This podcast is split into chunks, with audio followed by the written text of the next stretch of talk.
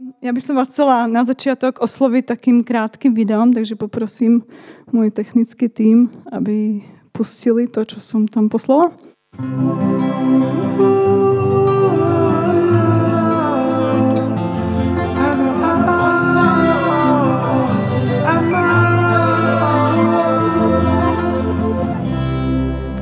Tak myslím, že posolstvo filmu je veľmi jasné.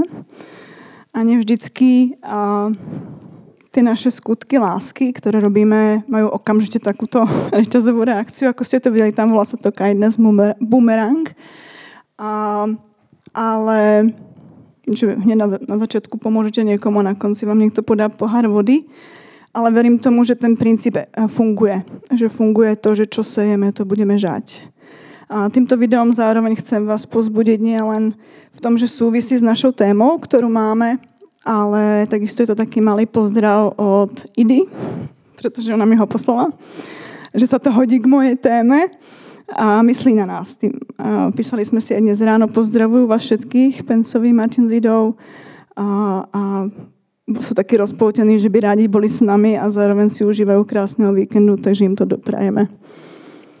A téma je láska a je to strašne široká téma.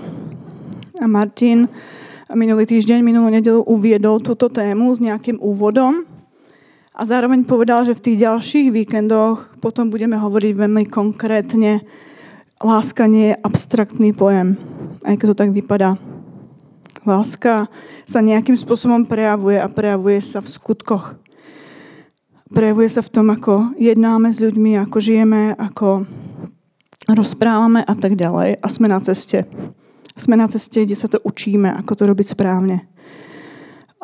Vychádzame pre túto mesačnú sériu, vychádzame z 1. Korinčanom 13. kapitoly, ktorá je strašne známa, asi najznámejšia kapitola z Biblie aj pre nevriacich ľudí, čítava sa, možno, že sa bude zajtra čítať v rádiu, je to dosť možné. Viem, že to bola prvá kapitola, ktorá sa v 89. čítala v rádiu verejne, prvý úsek z Biblie ktorý znel verejne do éteru na Slovensku.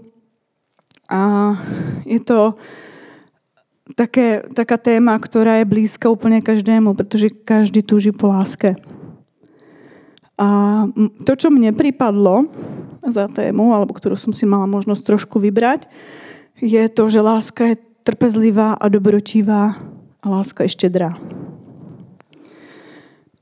A ja by som chcela pripomenúť, že kontext tejto kapitoly, aj keď máme zajtra Sviatok Valentína, tak nie je manželstvo ani nejaký partnerský vzťah.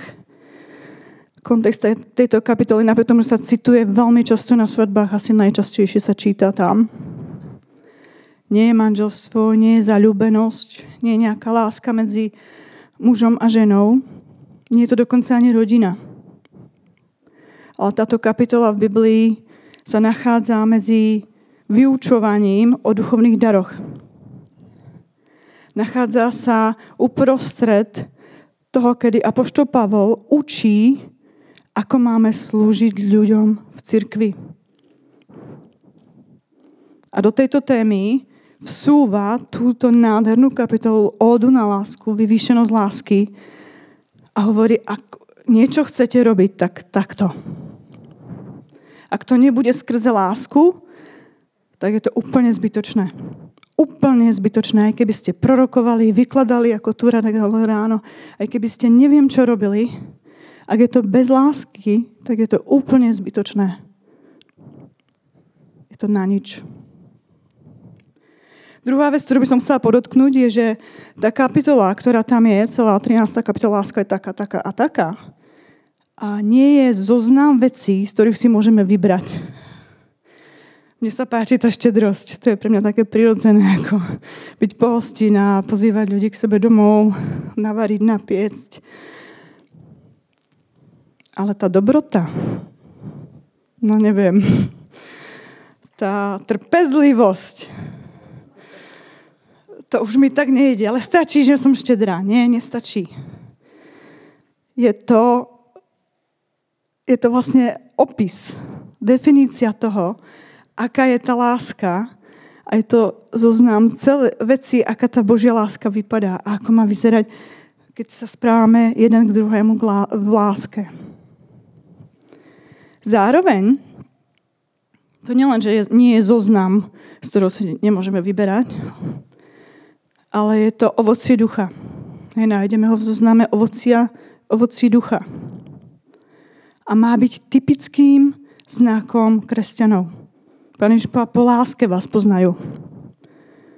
Takže sa týka úplne všetkých. Nikto z toho nie je výnimkou. Čiže táto kapitola sa naozaj týka každého jedného z nás. A posledná poznámka k tejto kapitole, ktorú mám dneska k mojej téme, je, že kontext lásky nie je nikdy v ideálnom prostredí. Nie je to prostredie, ktoré vás miluje. Aj keď ste v zbore a možno, že keď sem vstúpite prvýkrát, druhýkrát, tak máte pocit, že všetci sú anelia a že ste vošli do neba. Všetci sú k vám milí, láskaví, dávajú vám zadarmo kávu ráno a tak ďalej. Vítajú vás už vo dverách s úsmevom. A počasie zistíte, že tí anelia nemajú tie krídla, hej, úplne. Sú to normálni ľudia so svojimi problémami, s unavenosťou, s vyčerpanosťou, so svojimi výzvami v živote, slabosťami, slabými stránkami, svojou typickou povahou a tak ďalej. Pretože keby bolo to tak, že keď sa obrátime a vstúpime do zboru, staneme sa členmi cirkvi alebo proste začneme byť aktívni v tomto prostredí a zrazu sme všetci dokonale milujúci, tak by sme vlastne túto kapitolu aj nepotrebovali, že?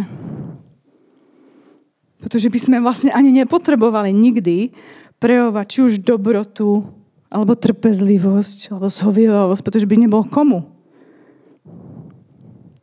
Rozmýšľali ste nad tým niekedy takto? Že vlastne tú trpezlivosť musíme prejaviť vtedy, keď je to ťažké, keď je to zúfalé, keď je to dlhé a boľavé a neviem aké. Tú dobrotu, tú dobročivosť pre, musíme prejaviť vtedy, ten druhý k nám nie je dobrý. Vtedy sa prejaví to, či sme dobrí, dobročiví, či sme štedrí k tomu človeku. Sú to krízové situácie, ktoré ukazujú, či máme alebo nemáme lásku. Je veľmi ľahké milovať tí, ktorí milujú vás.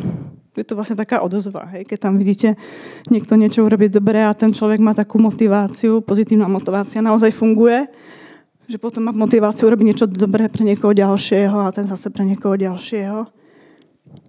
Ale pán Ježiš to posunul ďalej a povedal, vy budete milovať svojich nepriateľov. Vy budete žehnať tým, ktorí vám, ktorí vám robia zlé, ktorí vás prenasledujú, ktorí vám ubližujú. A ja sa zastavím pri tom slovičku žehnať, pretože sa veľmi sprofanovalo v cirkvi. My už si všetci žehnáme a predstavujeme si pod tým rôzne veci a najčastejšie v súčasnosti si pod tým ľudia predstavujú to, že poďme sa za niekoho modliť. Poďme mu požehnať.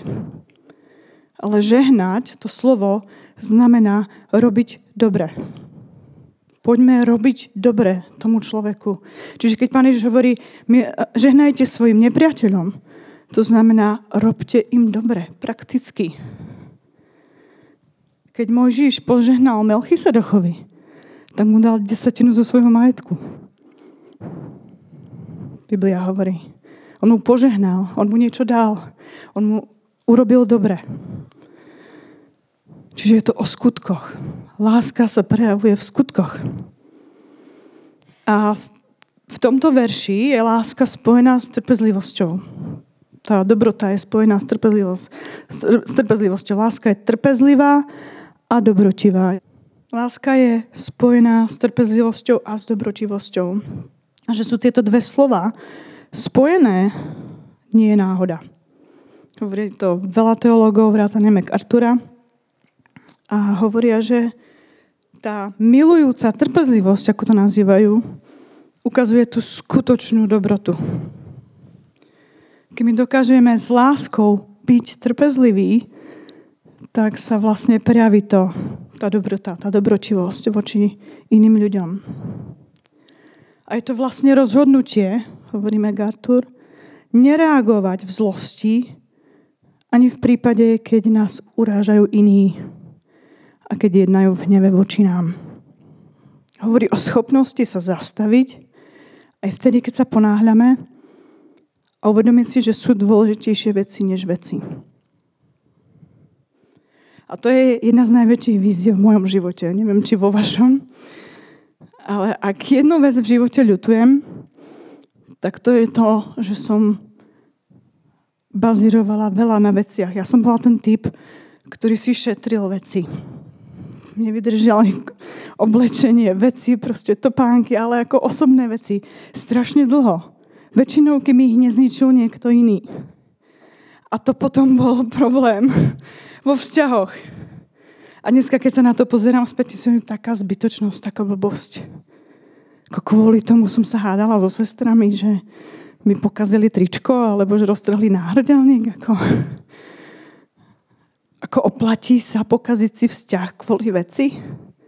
Ako viem, že očial počial, hej, samozrejme, že tá dobrota by sa mala prejavovať aj z tej druhej strany. Ale naozaj nestojí to za to,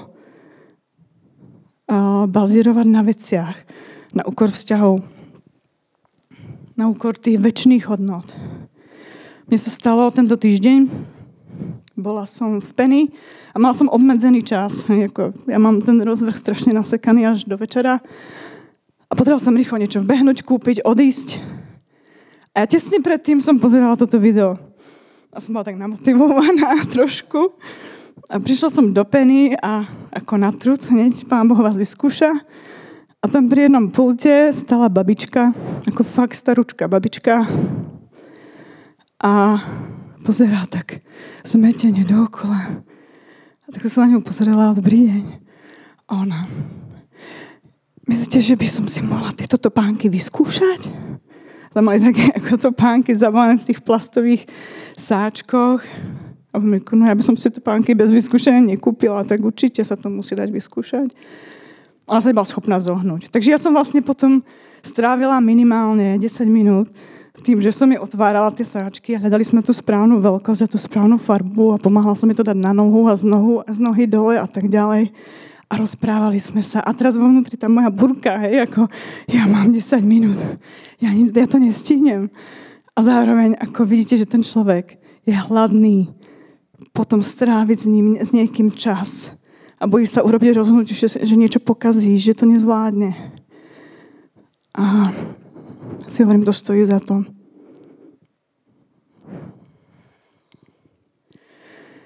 Leo Bascaglia robil raz výskum medzi deťmi. Boli to deti medzi 4 a 8 rokmi. A jeho cieľom, okrem iného, cieľom jeho výskumu bolo nájsť to najstarostlivejšie dieťa. Bol strašne zvedavý, či nájde medzi deťmi niekoho, kto v tom veku bude schopný prejaviť nejakú vedomú starostlivosť o niekoho ďalšieho. A počas toho výskumu robil aj veľa ako rozhovorov s tými deťmi. A ja vám najprv prečítam niektoré z výrokov tých detí, keď sa ich pýtal, čo je to láska. Keď moja babička dostala artritídu, hovorí 6-ročné dieťa, tak sa už nevedela zohnúť a nalakovať si nechty na nohách. A môj detko to pre ňu robil stále. Aj napriek tomu, že on mal artritídu na rukách. To je láska. Ďalšie dieťa hovorí štvoročné. Ak vás niekto miluje, vyslovuje vaše meno zvláštnym spôsobom. A vy viete, že vaše meno je v bezpečí, keď je v jeho ústach. Hlboké myšlienky, že? Sa musíme zamyslieť, čo vlastne to znamená. A šesťročné dieťa hovorí, láska je, keď dáš niekomu zo svojich hranoliek a nečakáš, že aj on ti dá zo svojich. Sedemročné dieťa. Láska je, keď moja maminka uvarí tátovi kávu a predtým, než mu ju dá, tak ju ochutná, aby si bola naozaj istá, že je dobrá. Láska je, keď kamarátovi povieš, že má peknú košelu a on ju potom nosí každý deň. Pre nás by to mal možno humus, ale pre dieťa je, je to prejav lásky.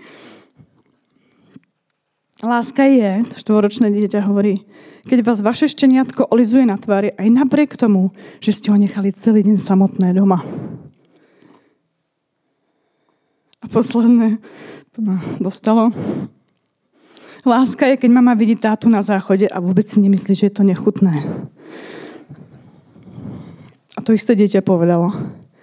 Ak nemiluješ, tak by si nikdy nemal hovoriť milujem ťa. Ale ak miluješ, tak to musíš hovoriť stále. A ľudia na to zabúdajú. A možno, by ste, možno poznáte viacero takých výrokov. Ja mám zarámovaný, my sme dostali na Vianoce zarámovaný obraz od Idy, pretože moja Valentínka raz povedala tiež krásny výrok, úplne sama spontánne. A hovorí, že láska je, mami, láska to je, to je niečo v srdiečku. A keď ľudia sa objímajú, tak to ide rovno do, do toho srdca, z jedného do druhého. Trošku som to parafrazovala. A mňa to fascinovalo, ako premýšľa nad tým, čo sa deje v jej vnútri. Minule sa ma pýtala, mami, my sa môžeme zraniť, aj keď si neublížime, že? Už na to prišla, že stačí škaredé slovo alebo nejaký blbý komentár a že ju to bolí a že ty môže zraniť niekoho iného. Vrátim sa k tomu výskumu. Výťazom sa vtedy stalo dieťa, ktoré ale nič nepovedalo. Malo suseda, ktorý nedávno stratil svoju manželku. Keď dieťa videlo, že starček plače, prišlo k nemu, vyliezlo mu na kolená a len tam sedelo potichu. Keď sa ho maminka neskôr spýtala, že čo povedal susedovi, chlapček odpovedal, nič. Len som mu pomohol plakať. Mňa sa tá téma veľmi dotýka, pretože je to niečo, s čím sa stretávame každý deň. Niečo, v čom sme skúšaní každý deň. Čo zažívame každý deň. A niekoľkokrát denne. A Ďakujem Bohu, že nám dáva milosť. Že nás učí. Že nás vedie ďalej. Že nám je dobrým príkladom. A naozaj niekedy to je o tom, že nepoviete nič. Že tam proste ste. A to je skutok lásky. A asi väčšina z vás pozná príbeh Joba a Jobových priateľov. A Jobovi priatelia sú často kritizovaní za to, čo povedali. Za to, ako sa správali k Jobovi. A právom, pretože samotný Boh ich na konci kritizuje veľmi ostro. Ale čo mňa vždy fascinovalo od detstva na tom príbehu, je na začiatku, ja prečítam tú časť, keď potom počuli traja priatelia Jobovi o všetkom tom zlom, ktoré prišlo na neho, prišli každý zo svojho miesta. Elifas Témanský, Bildačuchský a Cofar Námacký. A dohodli sa spoločne, že prídu ho polutovať a potešiť. A keď pozdvihli svoje oči zďaleka, nepoznali ho. Potom pozdvihli svoj hlas a plakali a roztrhnúc každý svoj plášť, sypali prach na svoje hlavy, vrhajúc ho k nebu. A sedeli s ním na zemi sedem dní a sedem nocí. A nikto neprehovoril k nemu ani jedno slovo. Lebo videli, že jeho bolesť je veľmi veľká. Stalo sa vám to už niekedy, že by proste niekto prišiel k vám a sedel pri vás a sedel a sedel a sedel a radšej nič nevravel. Ja som nikdy nič podobné nepočula a nezažila, ako v tomto príbehu čítame. Ten najbližší príbeh, ktorý som počula ja osobne, keď brat pastor Aleš navrátil, hovoril, ako išiel za jedným pastorom, ktorý sa dozvedel veľmi ťažkú diagnózu a cestoval vlakom. Myslím, že 6 hodín, ak vravel dobre, ak si dobre spomínam. A prišiel k tomu bratovi, sedel s ním hodiny a hodiny a hodiny Nepovedal pol slova. Nakoniec sa pomodlil a šiel domov. To je asi to najbližšie, čo som tomuto príbehu počula. Nestáva sa to často. Ale je to naozaj obrovská múdrosť vedieť aj mlčať. Aj to môže byť skutok lásky.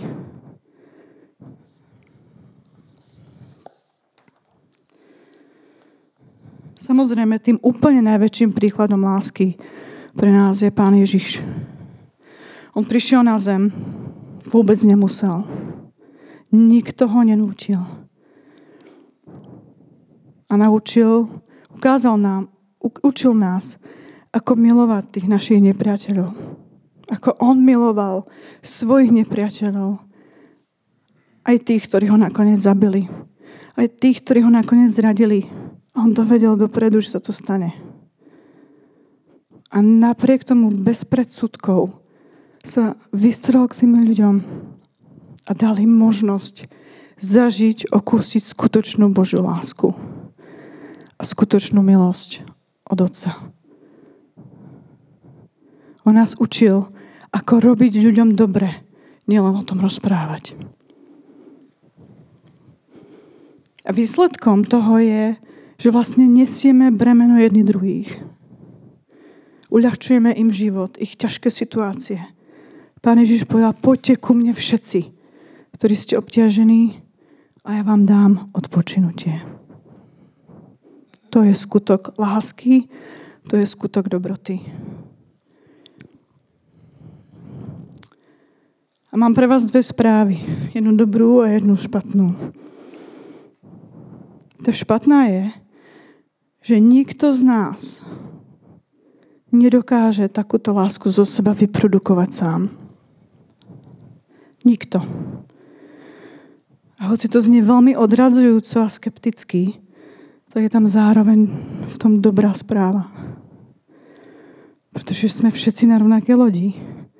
A bez ohľadu na to, aký sme silný, slabý, cholerík, melancholík, taký a taký. Všetci máme šancu. Všetci môžu. Pretože je to ovocie ducha.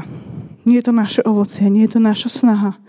Nie je to niečo, čo my sme schopní na tom pracovať a pracovať, aby sa to zlepšovať a zlepšovať a zlepšovať. Do istej miery dobrotu, dobročivosť, lásku, štedrosť dokážu prejavovať aj neveriaci ľudia tam videli, ako proste sú ľudia, ktorí, pred ktorých je veľmi prirodzené vidieť a pomôcť. Vidieť a podať vystretú ruku. Raz, dvakrát, možno desaťkrát.